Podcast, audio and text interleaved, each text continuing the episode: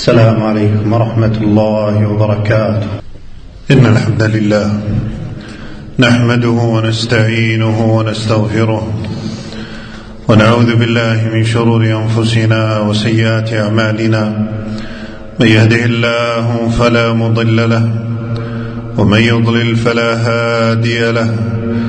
وأشهد أن لا إله إلا الله وحده لا شريك له.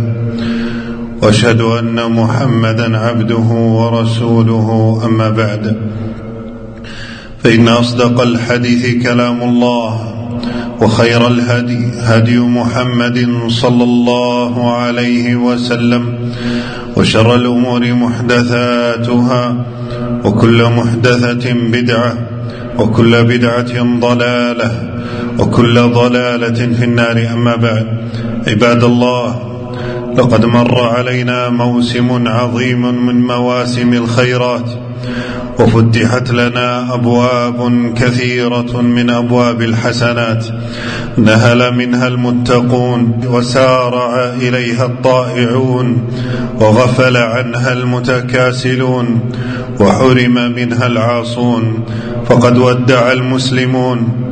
مناسبات عظيمة ومواسم للخير جليلة ودعوا أفضل الأيام وهي أيام عشر ذي الحجة بما فيها يوم عرفة يوم العتق من النار ودعوا يوم العيد بما فيه من عبادات وصلاة وتكبير. وذكر لله عز وجل وما يتبعه من أيام التشريق ودعوا الحج تلك العبادة العظيمة التي هي ركن من أركان الإسلام. فمن حج ولم يرفث ولم يفسق رجع كيوم ولدته أمه. فمن استغل هذه المواسم وأدى فيها ما شرع من العبادات لله سواء من حج أو لم يحج فهو السعيد إن تقبل الله عمله ومن فرط فيها وتكاسل عنها فهو المحروم الخاسر. جعلنا الله وإياكم من المقبولين وأعاذنا وإياكم أن نكون من المحرومين. عباد الله لقد كان السلف الصالح يجتهدون في إتمام العمل وإكماله وإتقانه ثم يهتمون بعد ذلك بقبوله ويخافون من رده. وهؤلاء الذين قال الله فيهم يؤتون ما آتوا وقلوبهم وجلة. وهذا حال المؤمن مع الطاعات وحاله عند انتهائها.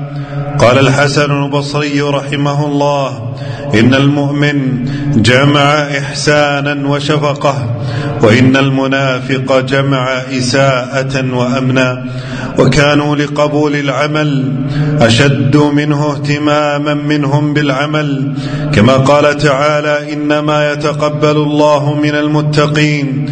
عن أبي الدرداء رضي الله عنه أنه قال لأن أستيقن أن الله قد تقبل مني صلاة واحدة أحب إلي من الدنيا وما فيها فالحوا على الله تعالى بسؤاله القبول لما قدمتم من الطاعات والثبات عليه إلى الممات. عباد الله إن هذه المواسم فرصة جديدة للعبد أن يصحح أعماله وينيب إلى ربه. وتوبوا إلى الله جميعا أيها المؤمنون لعلكم تفلحون. فيجعل هذه المواسم مواسم تتغير فيها حالة العبد من حال الغفلة والعصيان. إلى حال الاستقامة والإقبال على الله وإن من إضلال الشيطان وخداع النفس الأمارة بالسوء أن ينتكس كثير من الناس على عقبيه ويعودوا إلى معاصيه بعد انتهاء مواسم الطاعات. فعلامة قبول العمل أن ترى العامل أحسن عملا وحالا. وأن نرى آثار العبادة في سلوكنا ومعاملاتنا وأخلاقنا. عباد الله إنه وإن انتهت هذه المواسم بما فيها من الطاعات فإن عمر المؤمن كله طاعة وحياته كلها عبادة. فإن الله ما خلق الإنس والجن إلا لعبادته وحده لا شريك له. وما خلقت الجن والإنس إلا ليعبدون وقد أمرنا الله ورسوله صلى الله عليه وسلم بالاستقامة على الطاعة والثبات عليها إلى الممات فالمؤمن لا ينتهي عنه العمل الا اذا جاء الاجل واعبد ربك حتى ياتيك اليقين ومن رزق الثبات والاستقامه فإن هذا من أعظم الإنعام والكرامة. قال تعالى فاستقم كما أمرت ومن تاب معك ولا تطغوا إنه بما تعملون بصير. عن سفيان بن عبد الله الثقفي رضي الله عنه قال قلت يا رسول الله قل لي في الإسلام قولا لا أسأل عنه أحدا بعدك. قال قل آمنت بالله ثم استقم. رواه مسلم. يقول شيخ الإسلام ابن تيمية رحمه الله أعظم الكرامة لزوم الاستقامة. اللهم إنا على ذكرك وشكرك وحسن عبادتك.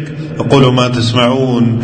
وأستغفر الله العظيم لي ولكم من كل ذنب فاستغفروه. إنه هو الغفور الرحيم. الحمد لله. والصلاة والسلام على رسول الله وعلى آله وصحبه ومن اتبع هداه. أما بعد فاتقوا الله عباد الله وأحسنوا العمل وإن من أعظم ما ينبغي الاعتناء به من الأسباب التي تثبت العبد على دينه وسنة نبيه صلى الله عليه وسلم هو سؤال الله الثبات. والإلحاح عليه في الدعاء. أن يثبتك ويحسن خاتمتك ولا يزيغ قلبك بعد الهدى. وقد أرشدنا الله تعالى إلى هذا الدعاء بقوله ربنا لا تزغ قلوبنا بعد إذ هديتنا وهب لنا من لدنك رحمة إنك أنت الوهاب. وعن عبد الله بن سرجس رضي الله عنه قال كان رسول الله صلى الله عليه وسلم إذا سافر يتعوذ من الحور بعد الكور رواه مسلم. والحور بعد بعد الكور معناه الرجوع إلى النقصان بعد الزيادة. وعن النواس بن سمعان رضي الله عنه قال كان رسول الله صلى الله عليه وسلم يقول يا مثبت القلوب ثبت قلوبنا على دينك فاحذروا عباد الله. من ترك العبادة وهجر القرآن والمساجد فترجعوا من الهداية إلى الغواية ومن الإيمان إلى العصيان فالعبرة بالخواتيم ولا تكونوا كالتي نقضت غزلها من بعد قوة أنكاثا. فاجتهدوا في فعل الطاعات واجتنبوا الخطايا والسيئات لتفوزوا بالحياة الطيبة في الدنيا والأجر الكثير بعد الممات. من عمل صالحا من ذكر أو أنثى وهو مؤمن فلنحيينه حياة طيبة ولنجزينهم أجرهم بأحسن ما كانوا يعملون. اللهم يا مقلب القلوب ثبت قلوبنا على دينك. اللهم يا مصرف القلوب صرف قلوبنا إلى طاعتك. اللهم إنا نسألك القبول والتوفيق.